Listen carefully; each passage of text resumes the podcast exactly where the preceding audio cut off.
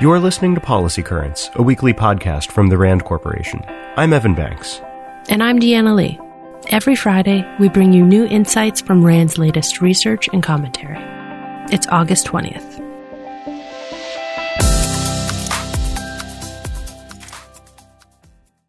I stand squarely behind my decision.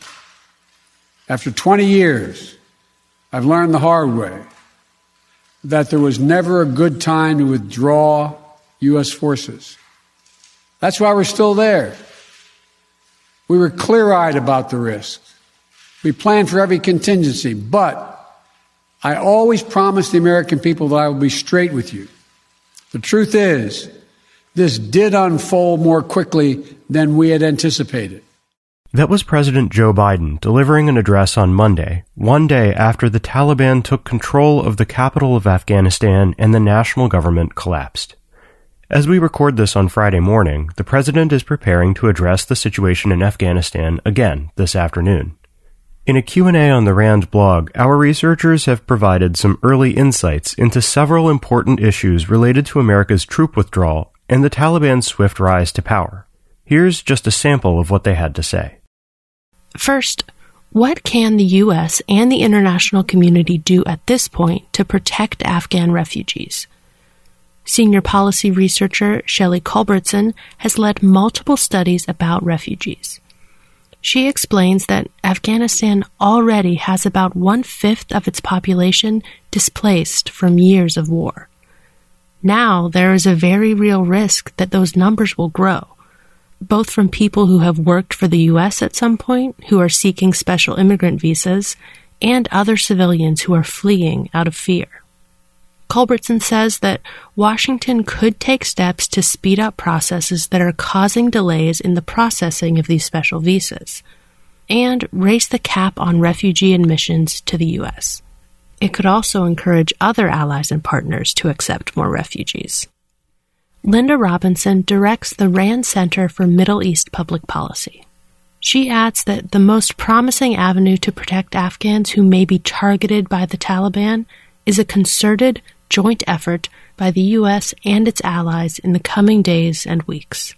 But ultimately, Culbertson fears that, regardless of what the U.S. does at this point, the situation for Afghan refugees may be bleak hundreds of thousands of people could end up living in squalid refugee camps for decades, while options for resettlement to another country, returning to Afghanistan, or securing citizenship in Pakistan or Iran remain low.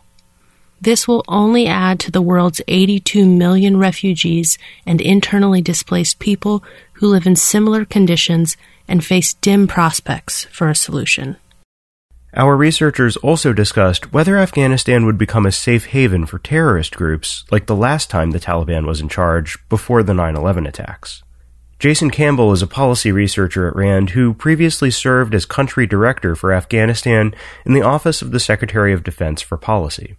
He says that events will have to play out before any immediate threat to the U.S. homeland can be determined.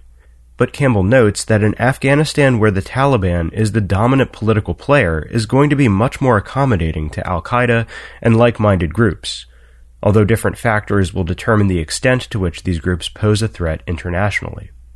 Political scientist Andrew Radin adds that the Taliban's policy toward terrorist groups will have an important effect on the future threat of terrorism from Afghanistan. While the Taliban does have a history of a close relationship with Al Qaeda, it has also made commitments to prevent groups such as Al Qaeda from using Afghan soil to threaten the U.S. or its allies. However, there may be reason to doubt the Taliban's assurances, Radin says. Finally, let's talk about some of the geopolitical implications. Derek Grossman is a senior defense analyst whose research focuses on Indo Pacific security issues. He says that China is likely to soon welcome and legitimize the Taliban's leadership. Grossman outlined Beijing's two key objectives in a post US Afghanistan. First, Beijing seeks stability in Afghanistan to avoid any potential spillover into China's northwest province of Xinjiang, which is home to the country's long persecuted Uyghur population. And second, China wants to secure access to Afghanistan's natural resources particularly the rare earth metals locked within its mountains. To get to these metals, China will first require stability to build highways, roads, and rail into and throughout the country. It's also worth noting that overall, RAND experts say there's reason to believe the geostrategic effect of the situation in Afghanistan could be profound, as China, Russia, and even Iran could benefit from the new political order in Kabul. Depending on what transpires, Afghanistan's collapse could prove to be a huge loss for the U.S. There's much more from our researchers on Afghanistan. You can read the full Q&A on the RAND blog. We're covering just one more topic today the start of a second full school year disrupted by the pandemic. This week, new results from two RAND surveys reveal what parents and school district leaders are concerned about as schools reopen amid a surge in U.S. COVID 19 cases driven by the Delta variant. In July, we asked a nationwide sample of parents about their children returning to in person schooling and their preferences for school safety practices. While parents remain concerned about safety, 89% said that they planned on sending their kids back. That's up from 84% in May. Notably, there was a gap between white parents and black and Hispanic parents on this issue. 94% of white parents were planning for in person school, compared with 82% of black parents and 83% of Hispanic parents. We also asked parents about school safety measures.